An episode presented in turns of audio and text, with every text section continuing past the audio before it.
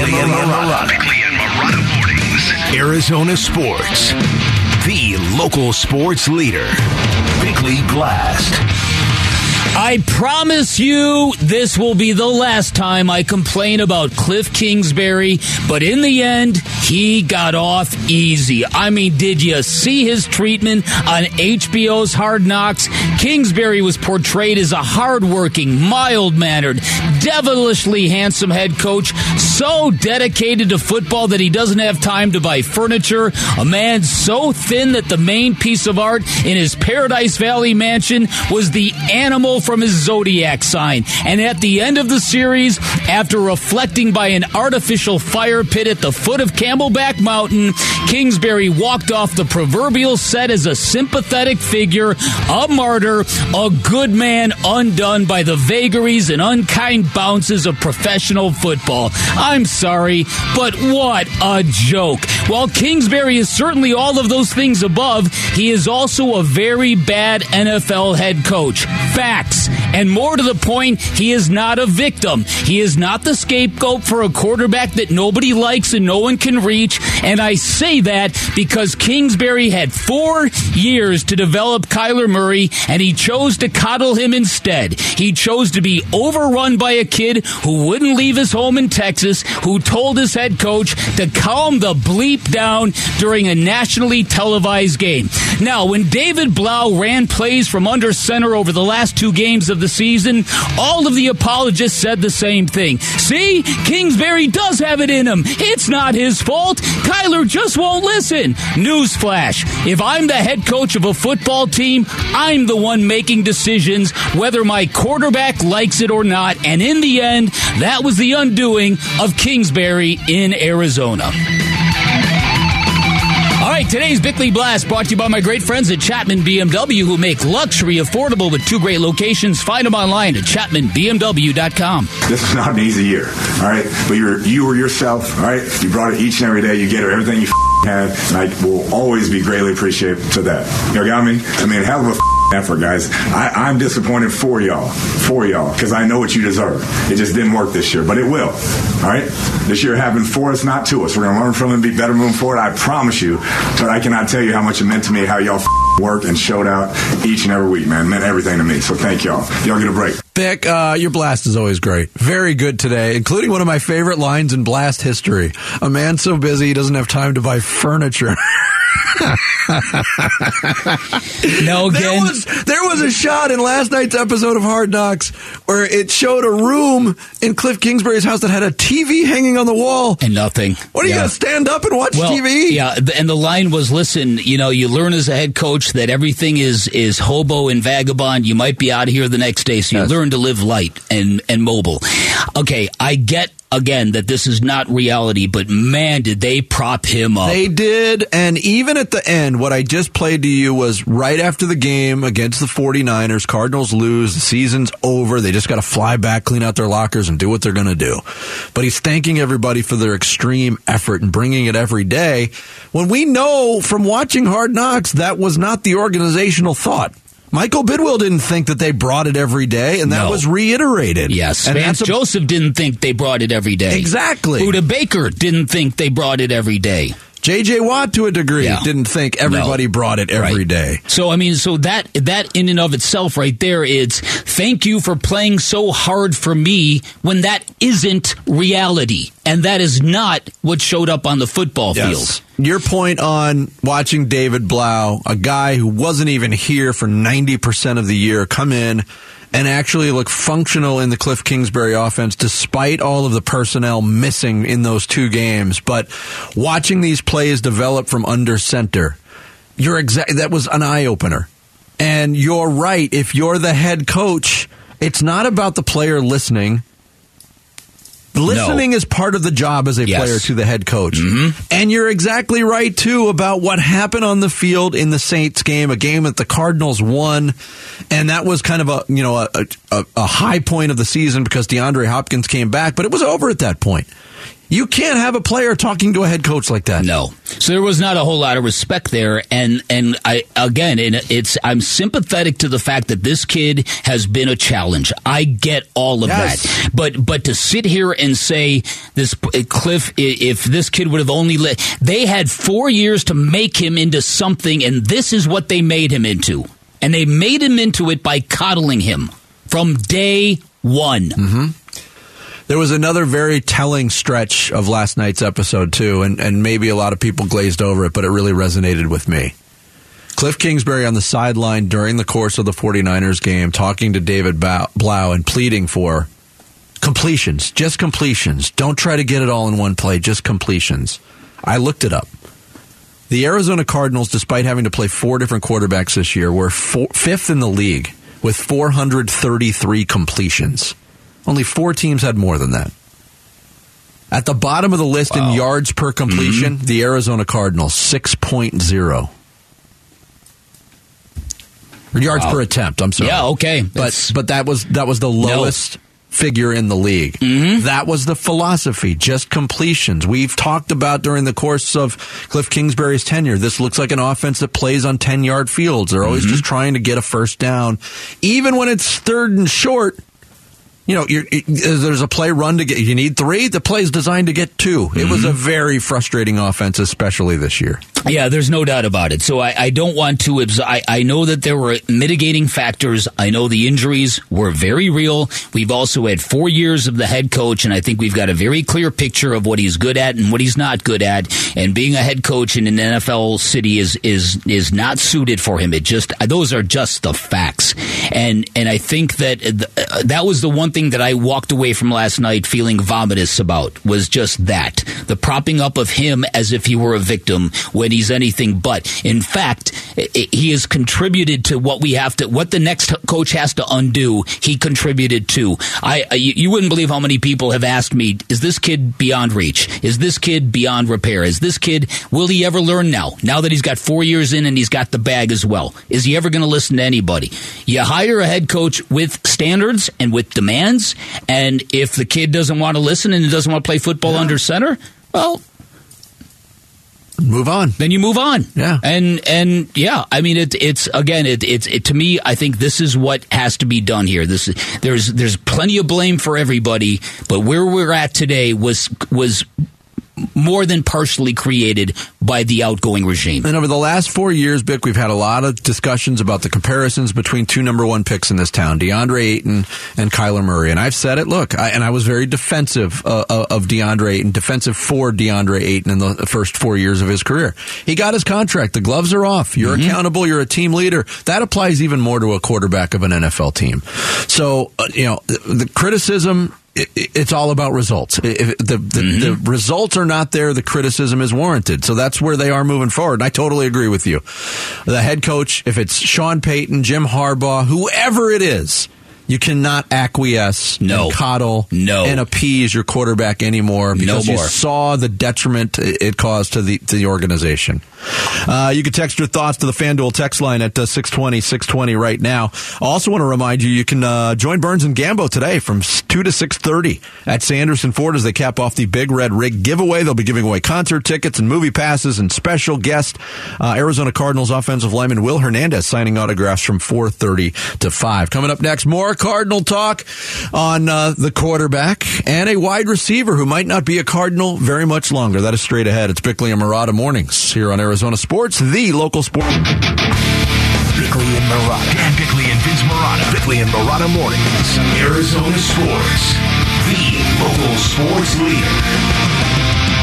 They absolutely made phone calls on him. Like I, I know that they've done their research on Kliff, and it's really So interesting. wait, they've made phone calls. The Patriots make phone calls on Kingsbury, but not on O'Brien. Well, it's more background stuff. Okay. So they haven't contacted Kingsbury directly, to my knowledge, but I do know that they've done some homework on him, and um, I, you know, I, I think Bill does have a level of fascination with what Kingsbury's done. You know, for as much criticism as he got for the way his offense runs, um, they are as creative. The Cardinals were as creative as any team in the league. They, they were very difficult to deal with because they did so many things differently than NFL teams do them. That's Albert Breer on NBC Sports What? Boston about um, you know the Patriots are going to change their offensive coaching personnel. They had a defensive coordinator in Matt Patricia and a special team slash head coach, former head coach, and Joe Judge at the controls of the offense, and that offense was an abomination this year. So you expect it to change. Josh McDaniels not going to get fired. Uh, Bill O'Brien apparently, according to reports, has not been contacted by the Patriots yet, even though Alabama season's been over for a while. So Kliff Kingsbury, we remember the hard knocks moment. Bill Belichick, hey, I'll call you. I would, you know, I've talked about you know being fascinated by what Kyler Murray looks like without Kliff Kingsbury. I would, I, I'm, I would be very curious to see what any NFL offense would look like under the tutelage of Kliff Kingsbury if he doesn't have to worry about any of the head coaching stuff. It is amazing how much life is about perspective. If you're a Patriots fan, the idea of Kliff Kingsbury as your offensive coordinator after you've been through Matt Patricia sounds positively thrilling. Sounds like a roller coaster ride Yeah. compared to what Matt Patricia. I mean, seriously, p- people who love the Patriots were saying they they just witnessed some of the worst play calling in the history of the NFL. Oh, yeah. consistently, week after week after week. We had the same reaction hearing the end of Albert Breer's soundbite there. The creative part, I mean, come on, come the on. Kansas City Chiefs are creative. The San Francisco 49ers are very creative offensively. Mm-hmm. You know, the, when the Cardinals do something out of the ordinary, to me, there's a fine line between creative and desperate. And I think it was more desperation at times. Well, and and maybe they're reacting. One of the things of Hard Knocks last night was the Joe Montana play, Mm-hmm. the the flea flicker to uh, to AJ Green. Let's let's face it, didn't really work. He It made really an un- didn't. he made an unbelievable play with two people on him. Results and matter, somehow, yeah, it was the one touchdown they I know, right, I know, right. but but but you're right. But it wasn't like wow, he's throwing to a Wide open, open, yeah. receiver who's twenty yards beyond the Actually, secondary. They scored another touchdown. I'll correct myself. They missed the extra point, but you get you get Okay. what I'm saying. I do get what Yeah. you're saying. So yeah, so I I just kind of I I that what Albert Breer just said that doesn't sound like the Cardinal offense we just experienced. In fact, to the contrary, I think Mm-hmm. most everybody has said one of the biggest issues in Arizona, whether no matter whose fault this is, is the predictability of it all. Mm-hmm. It's just it's done. They've figured they done figured it out. Is what they've done. Yeah. Um, how about this for a possibility, though? Because that is a po- everything's on the table right now for the Patriots and Kliff Kingsbury. Who there may be some interest in him uh, in him as an offensive coordinator. What if Kliff Kingsbury goes to New England as their offensive coordinator and also has DeAndre Hopkins at his disposal. Well, isn't that interesting? yeah, I, I guess I suppose that could happen, right? It could. Uh, there But a- you're right. The Bill O'Brien piece is the piece that you would think would kind of go back there, but I, who knows? Who knows? Yeah, but if you're Bill Belichick and you have to consider who your next offensive coordinator is, like Bill O'Brien was a disaster at the end of his Houston tenure. Still had an above 500 record and got the Texans to the playoffs on a regular basis while he was the head mm-hmm. coach. Goes to Alabama. You see the success Alabama's had offensively. Yes, they've got supreme talent, but Bill O'Brien, I think, if he went to New England as the offensive coordinator and they had success there, I think he'd be fast tracked to another head coaching job. I don't think you can say the same thing for Kliff Kingsbury. No, that's a good point. Yeah, no, I hear you about that. Yes, I would agree with that. CBSSports.com, Cody Benjamin uh, put together a piece on the DeAndre Hopkins trade rumors. Seven logical landing spots for the Cardinals receiver. Uh, just places that might make sense. Here's the list. Number seven, the Giants. Number six, the Browns. Chicago five, Dallas four, and I don't necessarily agree with uh, Chicago. Dallas four, that could be intriguing. New England three, Green Bay two, and Baltimore one. And he writes, this one checks all the boxes. The Ravens desperately need a bona fide number one wide receiver for Lamar Jackson. They've got an abundance of cap space to spend. They offer a chance to contend, and there's even a slight personnel connection. Tight ends coach George Godsey was the Texans' offensive coordinator from 15 to 16 when Hopkins made his Pro Bowl debut. I don't know if the Ravens strike you as a team that's really going to feature a, a, a wide receiver of that ilk. They appear to be very content to run the football and throw it to their tight ends. Yeah. But again, it, it- yes, that that that's I mean that's kind of why Hollywood Brown wanted out. Yes. right because Uh-huh. they were not an offense that featured wide receivers. Now clearly they need a little more kind of bandwidth in that offense. But but again, where DeAndre Hopkins wants to go, it, that's also an element in this story. And I said earlier, I still don't understand how a player with a trade a no trade clause, who is the player who then asks for the trade, gets to dictate where he's going to go. That just does not make any sense to me. No, but whatever. It's, it's hard to grasp. Yeah, yeah, and so it, it's to me. I think it's what's difficult to digest here is the Cardinals gave up a number one overall pick for Hollywood Brown. You would think you could get more than that for DeAndre Hopkins, and yet what you keep hearing from people who are speculating is they might struggle to get a number one pick, and I'm like. That's that's a bad deal for this team because the market value of DeAndre Hopkins to me would be more than one number one pick. But if DeAndre Hopkins can limit the amount of leverage and suitors the Cardinals have, I don't know where this thing is going to go. Two things working against DeAndre Hopkins that were not working against him when he got to Arizona. He's in his 30s. Mm-hmm. And one of his strengths in his tenure in Houston was availability. Yeah, that's a good point. And he has not been available for a number of different reasons. Injuries that have nagged him, obviously a six game suspension. That turns some teams off too. That's a good point. And, you know, the season was supposed to end and we were going to hear DeAndre Hopkins elaborate on what exactly happened with that failed drug test, remember? Yeah, when, are we going to get that? By the way, is he going to post that on Instagram? I don't As- know. Uh, another note, uh, Mike Silver wrote a piece for uh, BallySports.com going over a lot of NFL tidbits, and there's a tidbit entitled Desert Disaster about the Cardinals. And the meaty part of it was a quote from a Cardinals veteran player that Silver spoke to last Sunday. Uh, the paragraph reads After quarterback fought, uh, Kyler Murray fought for and received a massive contract extension of his own last July, quote, it was like they created a monster, according to this veteran player. Once paid, the player said Murray felt less compulsion to study his game plan or to fulfill the expectations of the franchise quarterback position than he had in the past, and the Cardinals' collapse felt predictable.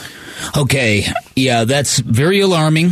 Um, I, to me, what you heard from from players this year more than not were players coming to the defense of Kyler Murray. This is an off the record anonymous voice saying to the contrary. I, I'm just I'm confused by it because how would said player know how much time Kyler Murray is spending at home? Now the results are obviously on the field, and, and I have told you what I have heard that that some of his offensive linemen they they roll their eyes at how infrequently plays get changed at the line of scrimmage. Yeah, but that that's one thing. Yeah, you don't know what Kyler Murray is doing at home in terms No. of film study, and it all goes back to that homework clause that was weaved into that And there contract. you go. But if you're a player on the field and you're going through practice Wednesday and Thursday, and Mm-hmm.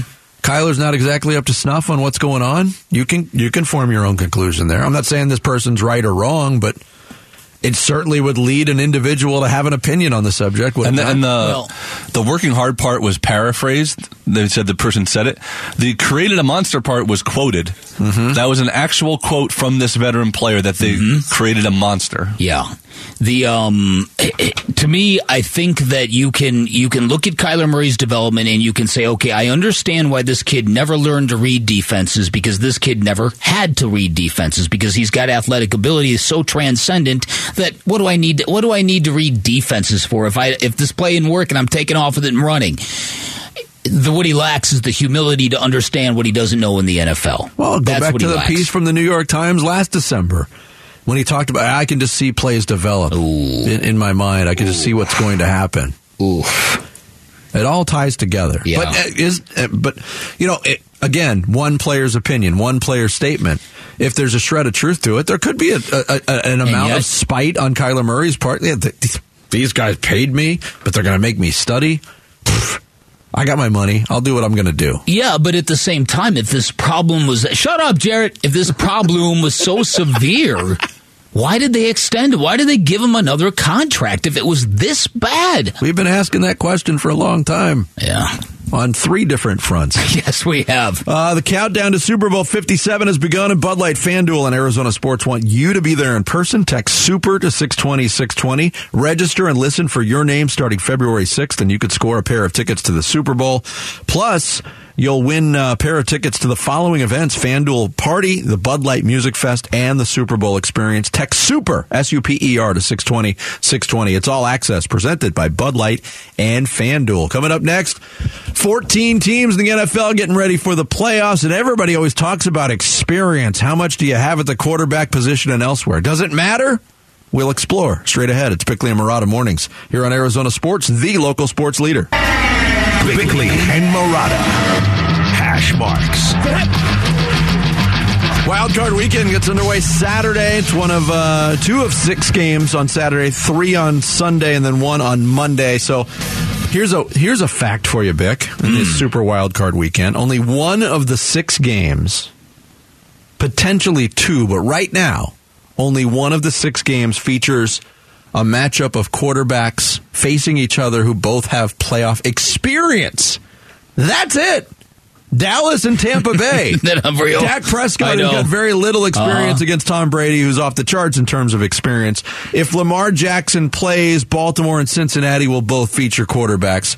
But the other four matchups, you got Geno Smith, Brock Purdy, uh, Justin Herbert, Trevor Lawrence, Skylar Thompson, and Daniel Jones all making playoff debuts this, Wow. this week. Isn't that unbelievable? Uh, and- that and is could- not. and it could be another one. It could be Tyler Huntley or or Anthony Brown in, in Baltimore. That is, I, I that's that's got to be a new NFL record. I would for think. percentage of teams going into the playoffs with guys with absolutely zero playoff experience. And then the question really then becomes: Does it matter? Does playoff experience matter, Does, or does any, does anything matter? or does right or does anything at all matter it's very existential here Yes. or or is it playoff adversity that matters do you have to get through playoff adversity to kind of get grounded in knowing what it's like to play uh, postseason football Uh, it's a fascinating question because if you go out say you're Brock Purdy and you go out and, and your team takes the field and they and they pick six Geno Smith and you're up seven zip and you come out and you're playing with the lead and everything's going smooth and guys around you are making plays and and and and you and you cruise to a victory. What what did your inexperience mean? It means absolutely nothing.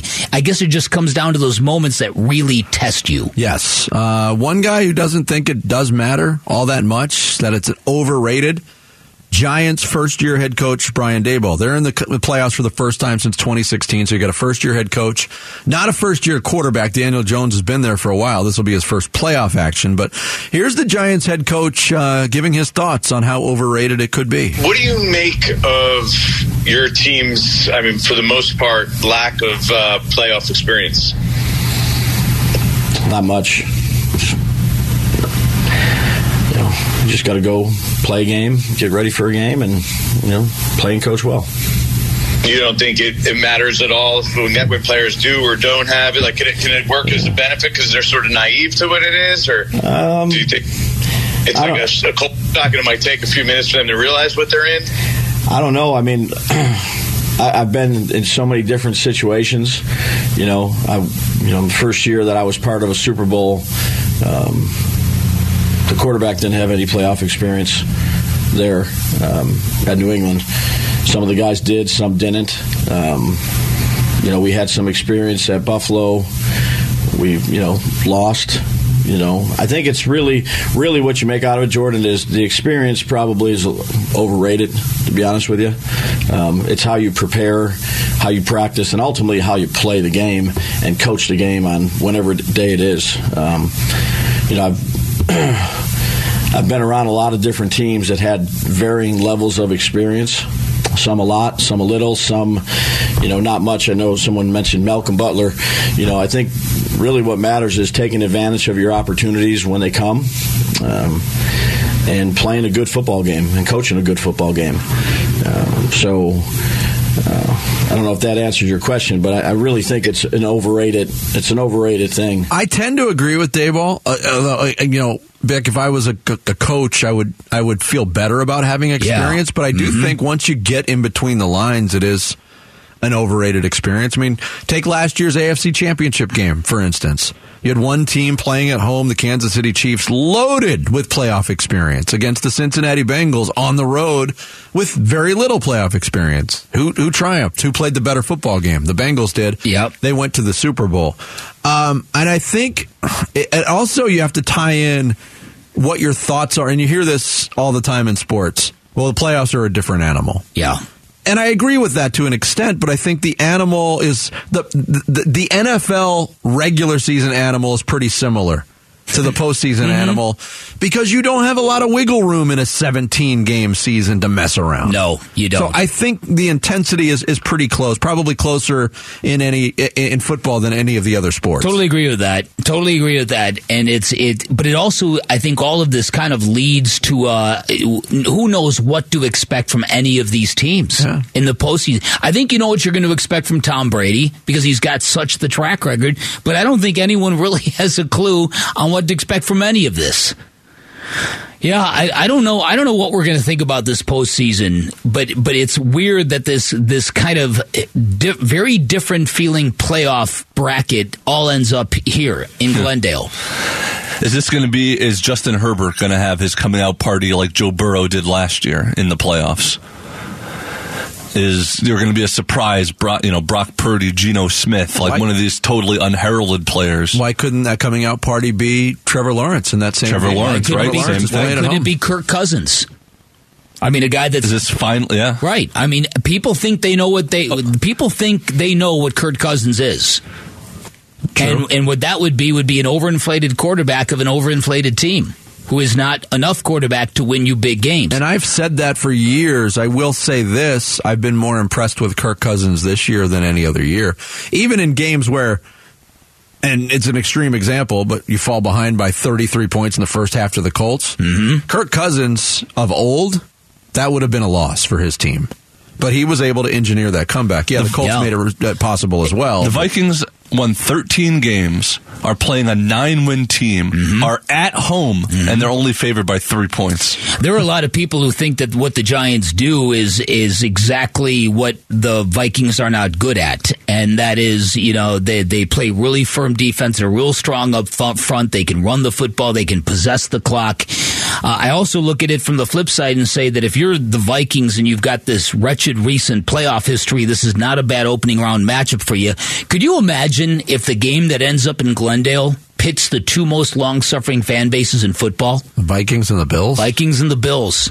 I mean, just something's got to give. Well, again, just the Bills coming to Glendale would make the game transcendent all by itself. Uh-huh. And not just because of Damar Hamlin, but certainly partly because of Damar Hamlin. Mm-hmm. Here's a uh, just NFL news that just popped up. Uh, Derek Carr just sent a uh, five paragraph uh, goodbye to the Raiders organization. Oh, he didn't. That's weird that he didn't do that before he left the team. what a weird thing, huh? We talked. We talked about like at certain point you got to cut. You, they might have to cut bait with Kyler Murray, even though they just gave him an extension. Derek Carr they just extended before this season, right? I believe so. And I was on vacation when that whole thing went down. Mm-hmm. I don't know how much you and, and Tim Ring talked about it. For Derek Carr, a guy who was painted as this ultimate teammate his entire stay in Oakland and Las Vegas, for him to pull that crap, mm-hmm. leaving the team because you get benched, that is a joke. It's a joke that unless Marcus it was a Murray, mutual. No, you could come on.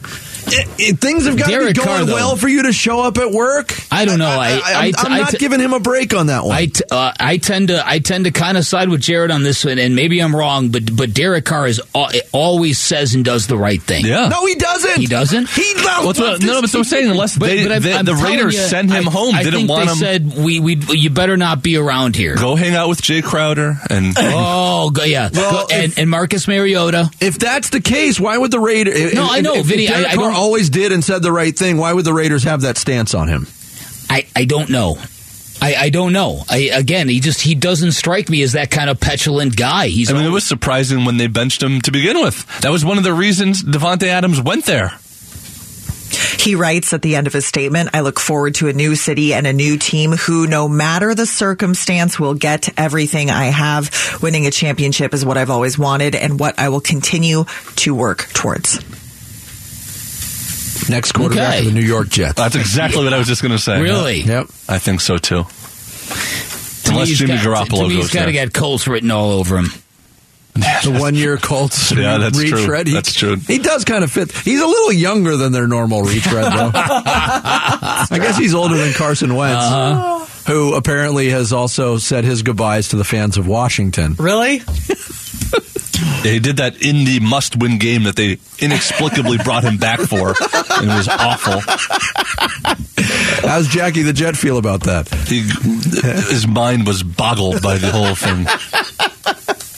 Yeah, there was some weird stuff that went down uh, late in the season in the NFL, no doubt. Uh, Burns and Gambo uh, today. You can join them from two to six thirty at Sanderson Ford as they cap off the big red rig giveaway. They'll be giving away concert tickets and movie passes. And special guest Arizona Cardinals offensive lineman Will Hernandez will be there signing autographs. That's from four thirty to five thirty today. But Burns and Gambo out there from two to six thirty at Sanderson Ford. Coming up next, our weekly visit with the one and only Shane Doan, Chief uh, Hockey Development Officer of the Arizona Coyotes. Next, it's Bickley and Marotta mornings here on Arizona Sports, the local sports leader. Arizona Sports, the local sports leader.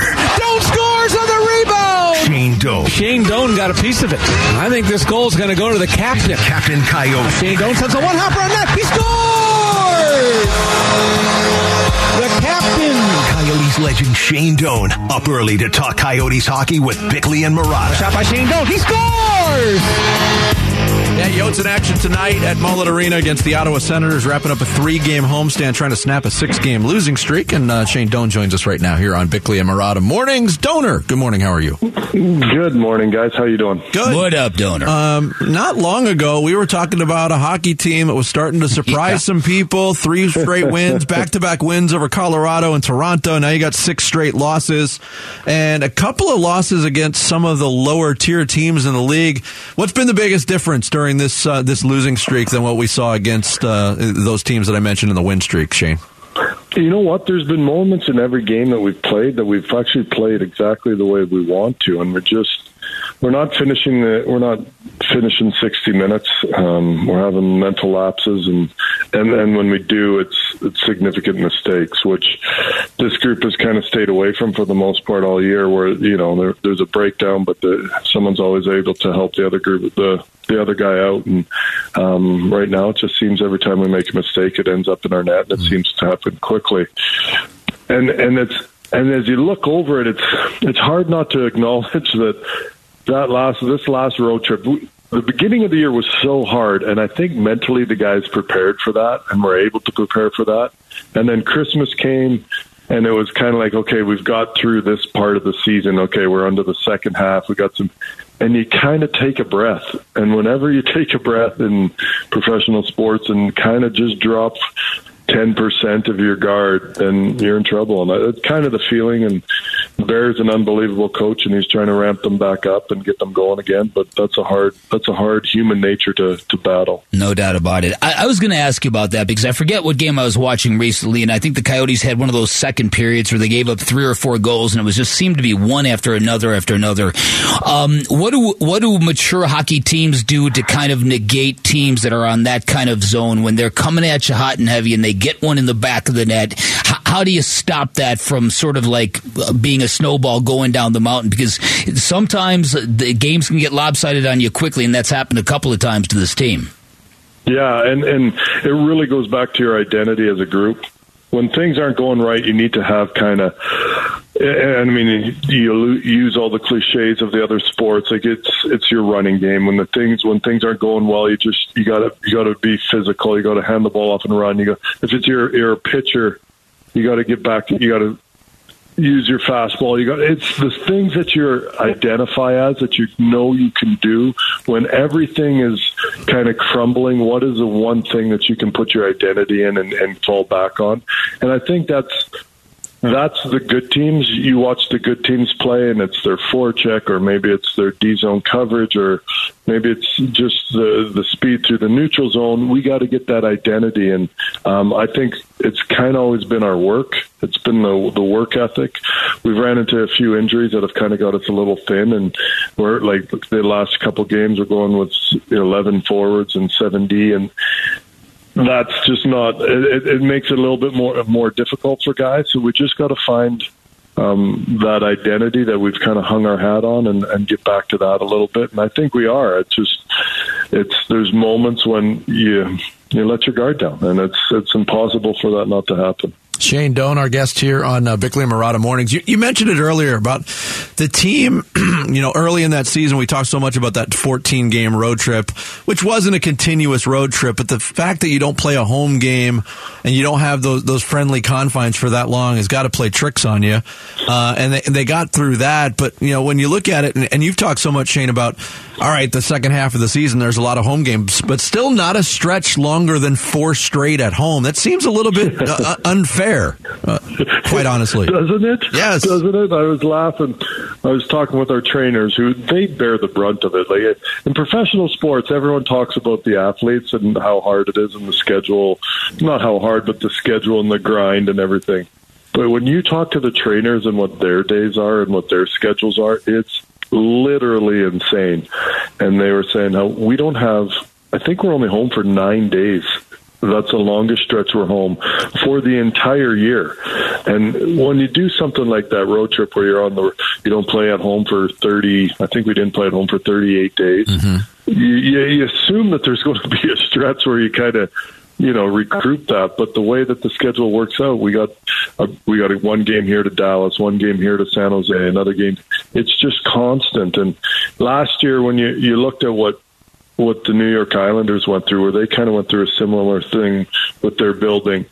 They were they were seven. They went seven games with the Stanley Cup winners two years in a row, and the following year they missed the playoffs by like eight points because of that stretch and how hard and how difficult their schedule was. Mm. And their schedule was easy compared to ours that we look at this year, and it just, I mean that's the business of hockey, and that's the way it goes sometimes And new buildings and new changes, and you have to deal with it. And as an athlete, you have to understand no one cares, no one feels sorry for you. You got to go out there and find a way to compete.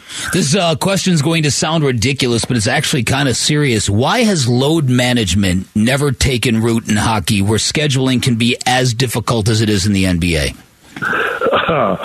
I'm not. I'm not totally sure. We do laugh about it as a as a league sometimes. That and, and I think you look at the minutes that a basketball player plays where he's on the court, um, and it's it's something that as a as a as a hockey player you you roll through 20 guys so it's not rolling through 12 right and i think that probably makes a big difference but that could you imagine said, uh, could you imagine being a hockey player rolling into a, a, room and saying, "Hey, you know what? I'm not feeling quite right. I need to get some rest. I'm going to take tonight off." What would the, how would the room in an NHL dressing room react to that, Doaner? You might not be allowed back into that room. uh, well, least, That's right. At least, at least not in that city. You might, get, you might get to do it in a few other cities, but you're not doing it in the same city twice. but it's it is it's crazy. Are the guys like? It's crazy their willingness to block shots and put their body on the line. I'm walking through the dressing room and watching guys get they're getting swelling pushed out of their ankles. I'm like, what happened? Ugh. He's like, oh, I took a shot in the ankle. It's like, it's like they don't even. I didn't even know what happened, and they just they keep going, and they and they, they're having to massage all the swelling out, and it's literally black. But it's like, oh, we'll get that out. Don't worry, we'll get that out. And you don't even know that that's going on. That's Yeah. just the way guys are. Yeah, uh, an extreme example, and I brought this up on, on Monday's show, the Blake Wheeler story that back in December he takes a shot um, and plays through the game. Turns out the injury was he ruptured one of his boys, Shane, and played through a ruptured one. What what's the worst what's the worst injury you ever played through in your career?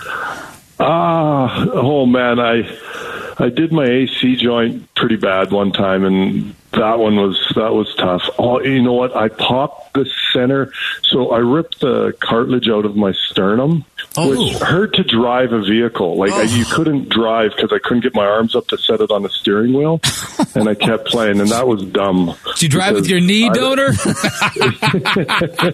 Sorry, good. please continue. but that was that was dumb to the the one and it, it hurt the most because I was afraid to get bumped by anybody and yet at the same time you had to go out and try to hit people. And it it hurt to like breathe at times.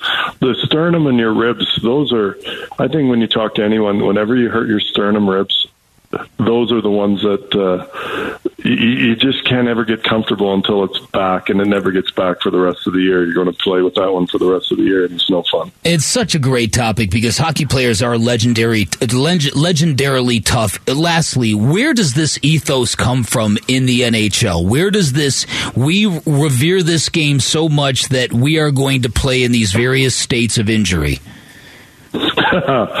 yeah, there. I think there's an element that you, without a doubt, guys take pride in it, and so once that starts to happen, then then you uh, it seems to have to take on kind of a its own energy, and we got to and guys keep doing it.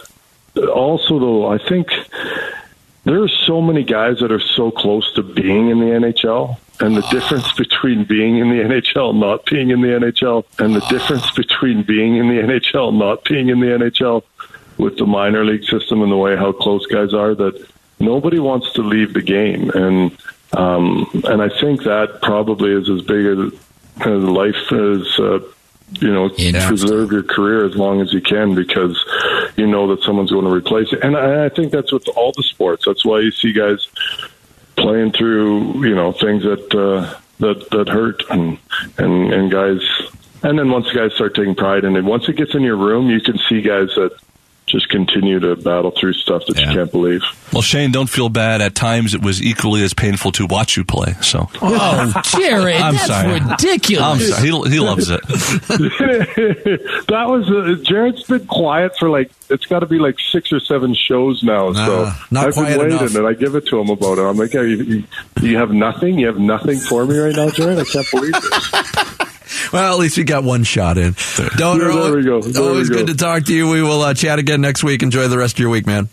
All right, and hey, I can't believe you guys gassed me for everything that was going on for the football. Like that's unbelievable. A minute before you guys end the show, did they not know they needed to at least re- release that news a little sooner? Because it was supposed to be on Conspiracy Tuesday. theorists might say that the, the, the events might be related, Doaner. Fair enough, fair enough. Be well, Shane. We'll talk to you See next you, week. bud. All right, see you guys. Thanks, Vic. See you, man. Shane Doan, uh, the Coyotes chief hockey development Love that officer, our weekly guest on Thursdays. Uh, coming up next, we hit the nine o'clock hour in social media form with some social studies. Sarah Cazell will take us through it. It's Bickley and Marotta Mornings here on Arizona Sports, the local sports leader.